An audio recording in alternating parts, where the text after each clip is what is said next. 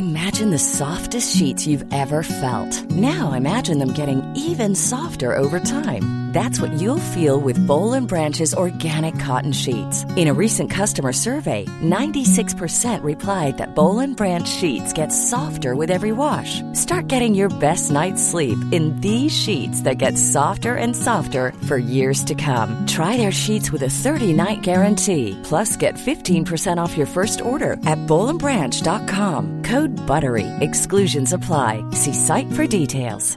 Hey, it's Ryan Reynolds, and I'm here with Keith, co star of my upcoming film, If, only in theaters, May 17th. Do you want to tell people the big news? All right, I'll do it. Sign up now and you'll get unlimited for $15 a month in six months of Paramount Plus Essential Plan on us. Mintmobile.com slash switch. Upfront payment of $45 equivalent to $15 per month. Unlimited over 40 gigabytes per month. Face lower speeds. Videos at 480p. Active Mint customers by 531.24 get six months of Paramount Plus Essential Plan. Auto renews after six months. Offer ends May 31st, 2024. Separate Paramount Plus registration required. Terms and conditions apply if rated PG. Jim, I'm going to start with a question. Multiple choice. So, how do most people find a new podcast to listen to? Three choices. One, from social media. Two, advertising. Three, from their friends who say, hey, this is a great podcast. You really ought to listen to it. Well, Rich, I guess since we don't really do any advertising, um, I'll knock that one out. Uh, But I hope it's number three. That's certainly how I find out about most podcasts. And you'd be right. Popular podcasts are spread by word of mouth from one friend to another. So if you like what you hear on How Do We Fix It, tell your friends about us. And if you don't, keep very quiet. right. So today's episode is the sex abuse crisis in the Catholic Church with Maggi Van Dorn. The church is marred in a really ugly way by this crisis. And I feel like as a member of this family, it's really incumbent upon me to work for its reform and for its healing. And as long as I see hope in the church and see hope that that is possible, then I'll stay and fight.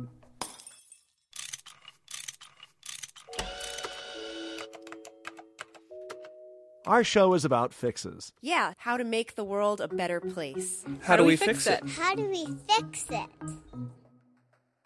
It just seems like this Catholic sex abuse crisis never ends. Yeah, and, and there have been so many shocking examples. Last year, the Pennsylvania grand jury report, which revealed over 1,000 children had been abused by Catholic priests across six dioceses over seven decades. Seven decades.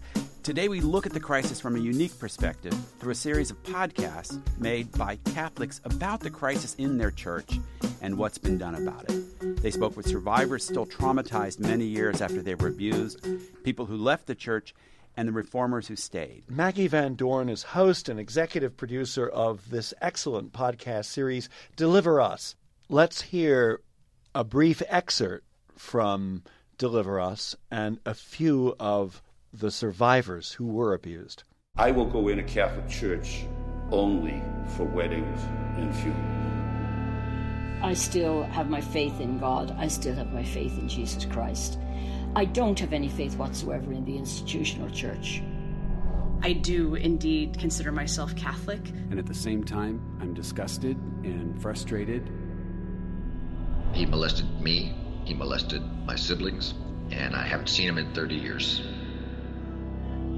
And so I followed him upstairs to the rectory where he lived, and he closed the door behind me, and my life took a different turn. In the seminary, the attitude was very much these are some priests from the 50s and 70s that messed up, but it's not really a risk anymore. I think the challenge for Catholics is how do we still be part of, should we still be part of, should we still love this community despite its flaws?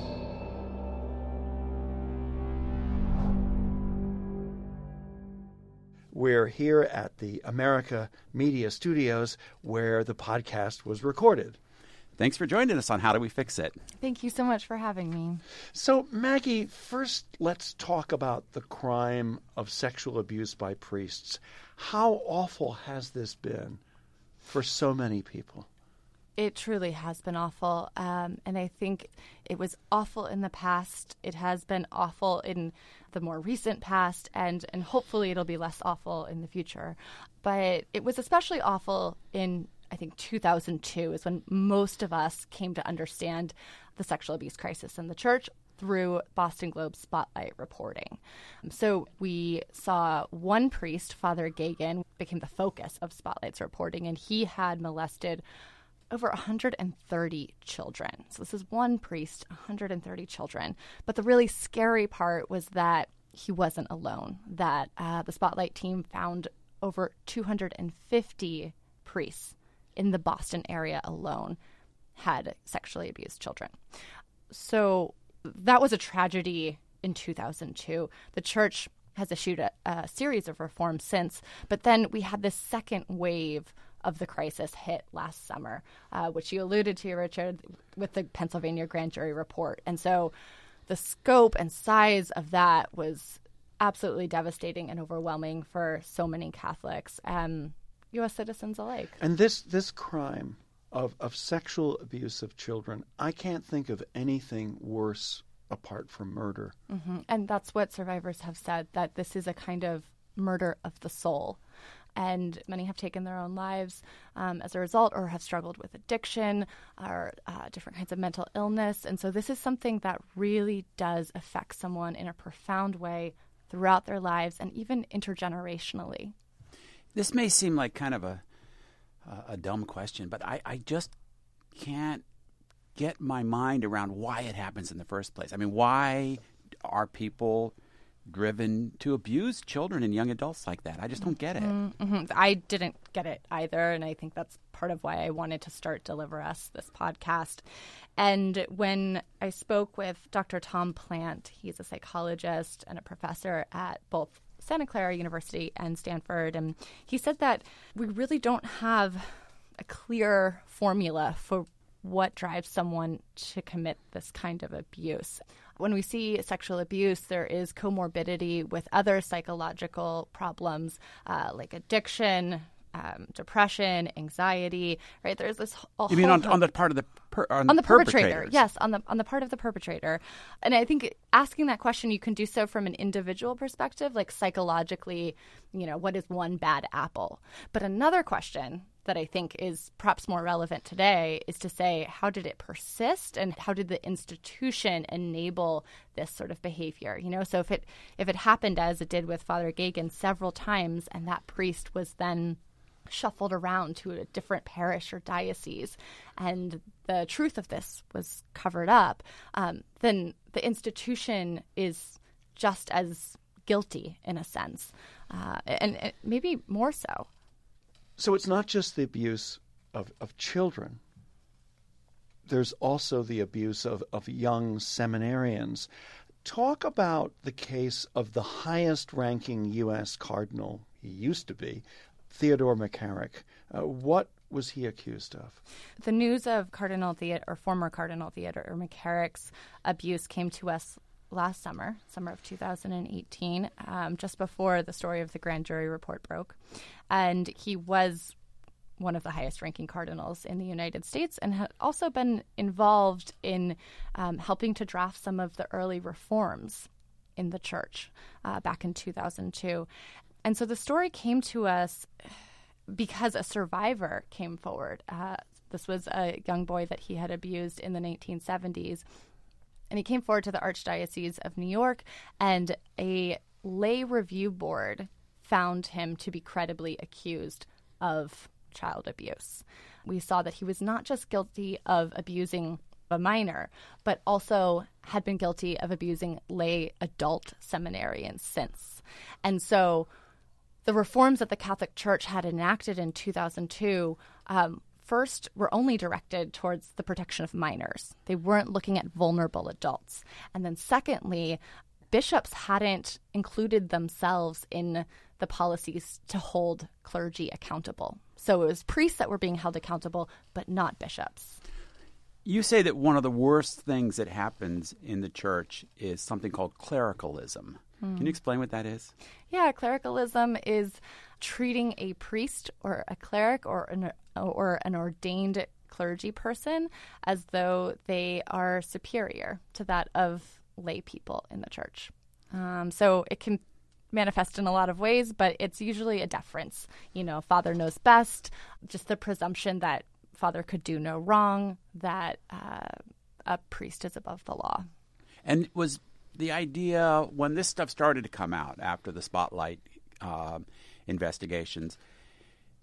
Do you think the church was trying to protect that institution of respect for the clergy? I mean, that's part of the reason they they didn't move as quickly, or part of the reason that they they allowed these things to go on prior to that, uh, mm-hmm. and just mm-hmm. shuffled these priests around when these allegations came out. Do you think that was partly to protect this tradition? Yeah, I think any institution uh, is going to be faced with this challenge of of how do you deal with deeply shameful behavior, you know, within your own community. And that that is definitely true here in the Catholic Church. It's true elsewhere. But there are other other factors I think that are relevant, and one of them is that we as a society weren't looking at sexual abuse in quite the same way in the 70s, 80s, and 90s when it was most rampant as we are today. But I think um, the the level of awareness that we had around like grooming practices or or just sometimes the nuances of assault that has become much more prominent in our Me Too conversations. Yeah, what are grooming practices? I think this is when someone in usually a, a position of authority or leadership or trust, really, in someone's life, um, starts by being kind and um, thoughtful and caring, um, but also like slowly pushing boundaries. Um, I mean, really, the best way to hear about this is from survivors who experienced it. Yeah, let, us let's, let's talk about that, or mm-hmm. let, let's include that. This was also covered in Deliver Us, the podcast series. And that's the problem with clericalism. It sidelines non ordained voices and concentrates power in priests and bishops, who, in the Catholic Church, are always men. Which then raises the question what does gender have to do with this? So I think gender is really important and maybe underanalyzed. This is Julie Rubio, a professor at the Jesuit School of Theology at Santa Clara University. Julie's been writing a lot lately on sexual violence and clergy sexual abuse. One of the things that really stands out for anybody looking at sexual violence is that men are the vast majority of perpetrators. So that's true in the church, but that's true in society generally. So we kind of have to ask why? Why is it that men become perpetrators of violence? And what maybe do problematic conceptions of masculinity, like, say, toxic masculinity, have to do with sexual violence inside the church, outside the church? Priests are raised in the same culture as other men, so it makes sense that they could absorb some problematic ways of thinking. We've been talking about that term clericalism, Maggi. Um, there are some women you interviewed for Deliver Us for your podcast series, the, the Fortney sisters. Yeah. The Fortney sisters spoke at the Pennsylvania grand jury report, and you can hear a lot about how their abuser used the older sisters to groom the younger sisters into thinking that his behavior was acceptable or normal. Let's hear from them now. And I do remember feeling uncomfortable, but I never questioned it. And I was very embarrassed as a little girl. He sensed that with me, and a word he used with me a lot was squeamish. He'd be like, Oh, you're squeamish, which made me feel bad that I was squeamish. Therefore, I didn't say anything to anybody about it. And then eventually I saw that he would do it with my sister Patty, you know, this, hug her the same way.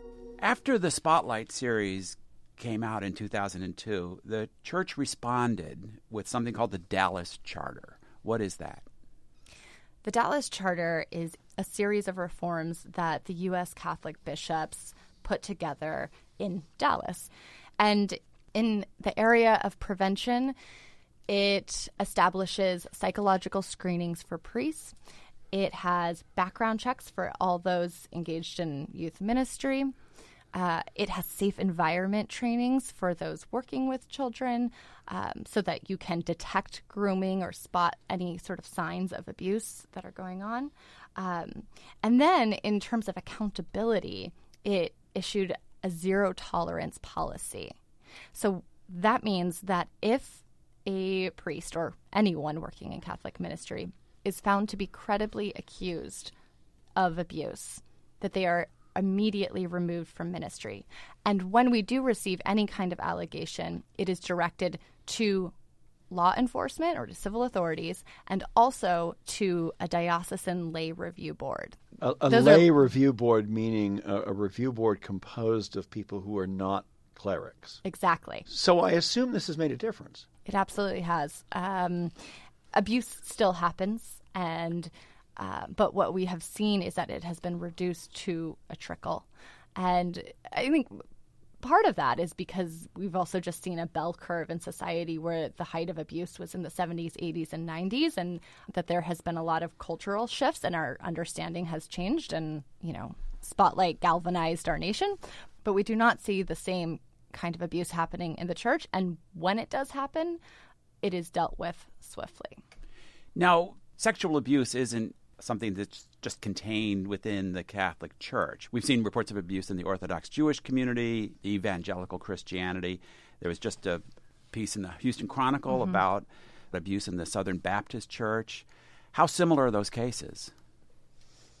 Actually, I just I was reading the the reports from the Houston Chronicle, and they are directly analogous. I mean, it is almost haunting to see the parallels uh, between those cases and those within my own Catholic community. Um, we've also seen it in the Boy Scouts. Uh, we also saw it on the U.S. Olympic gymnastics team with Larry Nassar. Um, we've seen it across institutions, and sadly, the the behavior is is pretty consistent. I think there are misconceptions about the Catholic sex abuse crisis. And, and one that immediately comes to mind is that celibacy is to blame, that, that priests take a vow not to have sex, not to get married. And this is highly unusual. This is not something that the rest of us do. Sex is a normal part of life. And that maybe they're screwed up because of this. Mm-hmm. Sure. I mean, that's something that we, we confront in the second episode of Deliver Us. And I think it's a fair question. You know, like celibacy isn't a very uh, modern contemporary practice for people, and I think it can be suspect as a result. Um, what I think is important is, is to come back to the data, to sort of the, the empirical evidence that we have around this. So in 2002, the U.S. bishops commissioned a report, and it's called the John Jay Report. And it was completed by the, the John Jay College of Criminal Justice here in New York City. And that report found that 4 to 6% of Catholic clergy had been guilty of sexual abuse. If you sounds like a high number. 4 to 6% does. However, when you look at the rates in society at large, it it actually isn't. I mean, it's very difficult to get comparable rates with any other institution because no other institution has produced a study on this scale before, right? So we can't go to the Southern Baptists and say, what's the rate of clergy sexual abuse in your community? Because they haven't done this investigation, right? But Child USA, which is uh, an organization that has researched this heavily, finds that one in four girls and one in six boys have been sexually assaulted. One person can abuse multiple people, but it does reveal just how prevalent sexual abuse is in society. So, to get back to your question about celibacy, right? This is happening throughout society. And other institutions do not have the same level of record keeping, of really meticulous record keeping, and the John Jay report that the Catholic Church has produced. And so I don't think that we can, in this case, blame celibacy when it is happening in families and, you know, just as frequently with non celibate men. Another common assumption that you challenge is the idea that gay priests are to blame for this. Mm-hmm. Yeah, absolutely. So the problem is the same with celibacy, I think, in that you are trying to pin sexual abuse on sexual desire when actually it is much more about power and access. When we look at the Catholic Church, we see that the vast majority of these abusers are what psychologists call situational generalists, meaning that they will abuse a person when they can exploit a position of power over them. That's something that we see echoed in Me Too as well. That that when we look at rape, rape isn't about desire, it's as much as it is about exerting power and control over another person. So it's difficult to sustain that argument that this is about desire, either homosexual desire or heterosexual desire um, that has been chastened by the vow of celibacy. So, sexual abuse isn't just about sex, it's exactly. about power. Exactly. And I feel like that is a recurring theme throughout Deliver Us. It's How Do We Fix It? And we're speaking about the Catholic sex abuse crisis with Maggi Van Dorn. And we'll be talking about solutions next. I'm Richard Davies. And I'm Jim Meigs. Selling a little or a lot? Shopify helps you do your thing however you cha-ching. Shopify is the global commerce platform that helps you sell at every stage of your business. From the launch your online shop stage to the first real life store stage, all the way to the did we just hit a million orders stage. Shopify is there to help you grow. Shopify helps you turn browsers into buyers with the internet's best converting checkout. 36% better on average compared to other leading commerce platforms because businesses that grow grow with Shopify. Get a $1 per month trial period at shopify.com/work. shopify.com/work. Ever catch yourself eating the same flavorless dinner 3 days in a row, dreaming of something better? Well, HelloFresh is your guilt-free dream come true, baby. It's me, Keke Palmer. Let's wake up those taste buds with hot, juicy pecan crusted chicken or garlic butter shrimp scampi. Mm. Hello Fresh. Stop dreaming of all the delicious possibilities and dig in at HelloFresh.com. Let's get this dinner party started.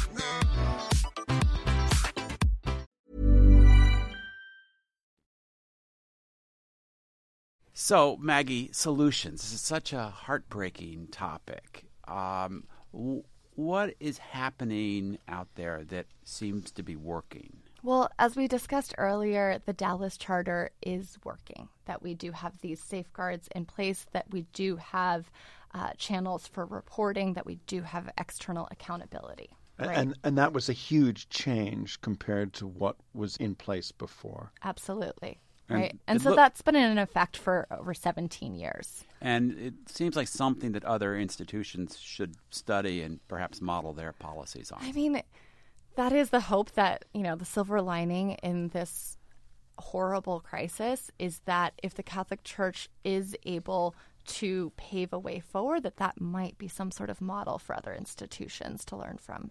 But the Dallas Charter has really pretty severe limitations.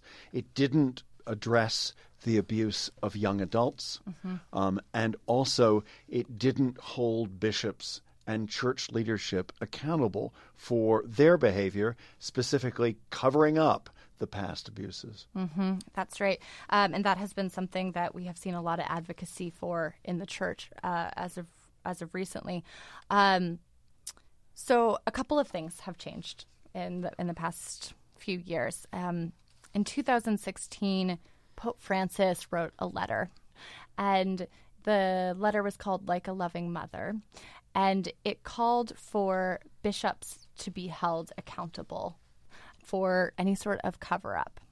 And then, actually, just recently, May 9th of 2019, Pope Francis followed up with a law, the sort of universal law, which said that throughout the world, dioceses have to create a system by which they can ensure the reporting, the mandated reporting of both abuse and its cover up.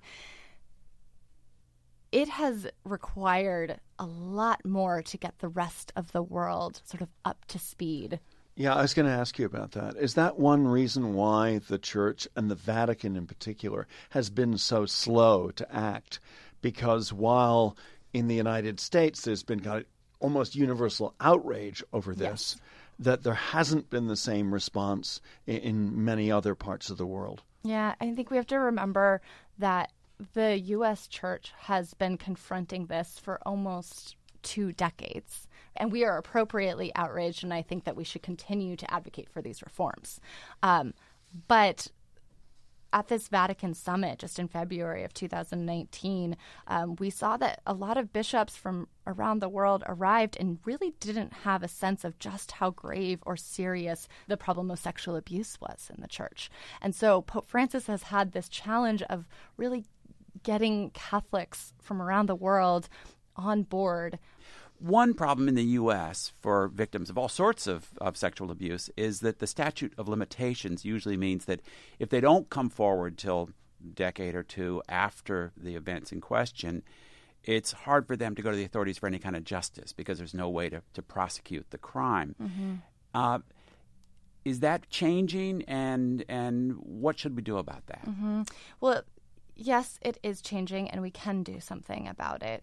Um, we should do something about it because it's a problem that uh, an eight year old has been expected to come forward with stories of abuse, let's say within two years of the abuse taking place. So by the time they're 10, we know that doesn't happen. We know that it takes decades for people to come to terms with what happened to them and to say anything.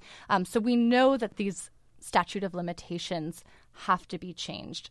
They are changed at a state level, and so they vary quite dramatically across the United States. And several states have already begun to widen or extend those statute of limitations. You say the motivation in most cases for sexual abuse is power. Mm. What about giving women more power in your church? I'm for it.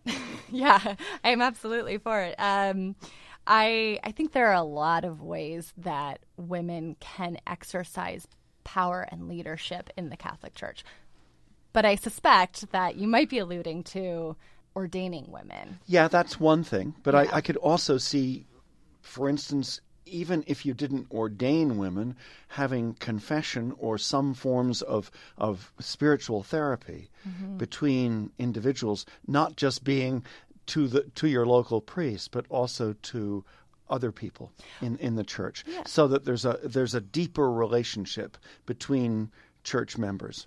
So, I would argue for women's leadership in the church at at almost every level. Um, and there are many different ministries. I myself have a, a, a, master's of divinity, meaning that I am actually trained as a minister. And so I know that there are so many ways for women to serve in leadership positions that don't involve ordination.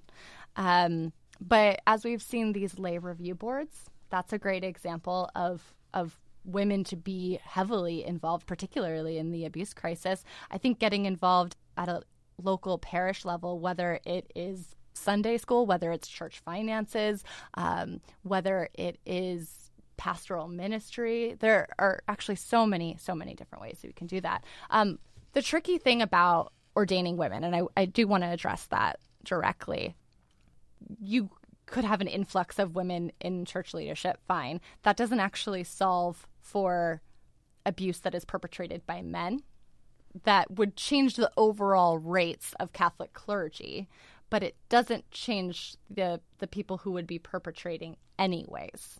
Does that make sense? It does, but uh, but I, as an outsider, it would seem to me that, that diversity is important, and that and that having women at the top ranks making crucial decisions would make sense. Yes, absolutely, I, and I don't disagree with you. And I think that gender absolutely functions in really powerful ways, and that having women um, in positions of authority matters. I don't think that it is an immediate fix. I think that we need to embolden the laity, that is, ordinary Catholics, men and women, to be an active participant in the life of their church. And I think that will actually change things. One thing that we see in a lot of organizations that have major ethical breakdowns is a lack of transparency. I know you're a big advocate for transparency in the church. How does it work? So, in the past year, we've seen transparency through religious orders and dioceses disclosing past records of abuse. Um, and that means that most of these cases are decades old, um, but they're still important to reveal. I think, one, because it can be validating for the survivor to see that their perpetrator has been named publicly, um, even if the statute of limitations has run up and they can't pursue justice that way. Um, and then also, it it's as simple as I think being honest and transparent and really offering a public confession of sorts of like, this is what we have done. Um, this is what we have to be responsible for and accountable. And if the court of law can't hold perpetrators to account, then the church can at least acknowledge that. So, as a young woman member of the church who decided to stay and are and is fighting for reform, are you hopeful that this crisis will at least ebb or will be dealt with in, in an in an honest way? Mm-hmm. Yeah. I mean, the face of the Catholic Church for me, for most of my life, hasn't been about the abuse crisis.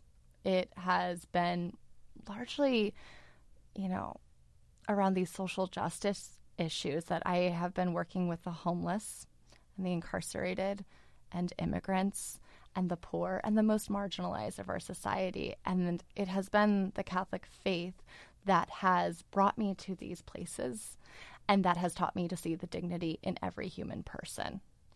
And the Catholic faith and tradition is much longer and fuller than this particular point in history. We talk in kind of Catholic speak about the communion of saints that I feel like I'm friends with St. Teresa of Avila and I'm friends with St. Catherine of Siena and all of these figures and luminaries and also people today who are part of this faith community that have inspired and guided me. And that is the church to me. Now, the church is marred in a really ugly way by this crisis. And I feel like as a member of this family, it's really incumbent upon me to work for its reform and for its healing. And as long as I see hope in the church and see hope that that is possible, then I'll stay and fight. Thank you, Maggi Van Dorn. Maggi Van Dorn. Back in a minute, Jim and me, our conversation on how do we fix it. One thing that strikes me about this, Richard, in a strange way, it reminds me of the episode we did about the Dieselgate scandal at VW. That horrible corruption and unethical behavior can take root in an institution, and then when the efforts come to, to, to root it out, the institution kind of closes ranks. So it's interesting to see that the church has not in a perfect way, and certainly there's a lot of work to be done. But the impression I'm getting is from Maggi is there is a really sincere and good faith effort going on here, and let's hope it continues. And and one of the things is the way once again we say this a lot, the way that media have covered uh, this abuse crisis. They've rightly focused on survivors, on abuse victims, but there wasn't nearly as much coverage of the Dallas Charter that we found out about. Before listening to Deliver Us, the podcast series, I had never heard of it. And and I feel that coverage of solutions by journalists is is really an important part of this because hopefully, as horrible as this is, other institutions can learn from the mistakes of the Catholic Church. Right. Also, on the subject of media, what an amazing podcast this is. I mean, from the very first words that you hear, this is just a beautifully produced and very honest and rich podcast series. And what really strikes me is what an, a, a great medium podcasting is for this kind of challenging material because it's so personal. And you really get to hear from these people, from the victims and from others, in a way that wouldn't be at all uh, as as intimate or honest if you were seeing on TV or just reading, no matter how good the magazine article is. There's something about hearing the voices that is just very moving and very important. So uh, both of us, I think, really couldn't recommend this podcast more, even for people who who aren't Catholics. This is How Do We Fix It? I'm Richard Davies. And I'm Jim Meigs. And our producer is Miranda Schaefer. We're a production of Davies Content. We make podcasts for companies and nonprofits. Find out more about what we do at daviescontent.com. Thanks for listening. Okay, great. Thanks. So, That was great. Uh, thank, thank you.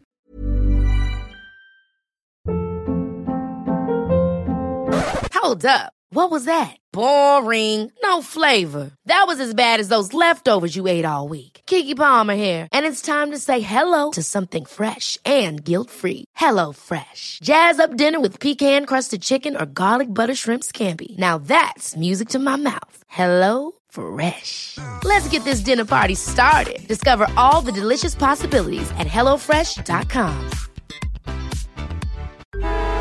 Traffic jams, tailgating, pileups. Ugh, the joys of driving. How could it get worse? The federal government wants to have a say in what you drive. That's right. The Biden administration's EPA is pushing mandates that would ban two out of every three vehicles on the road today. Don't let Washington become your backseat driver. Protect the freedom of driving your way. Visit EnergyCitizens.org. Paid for by the American Petroleum Institute.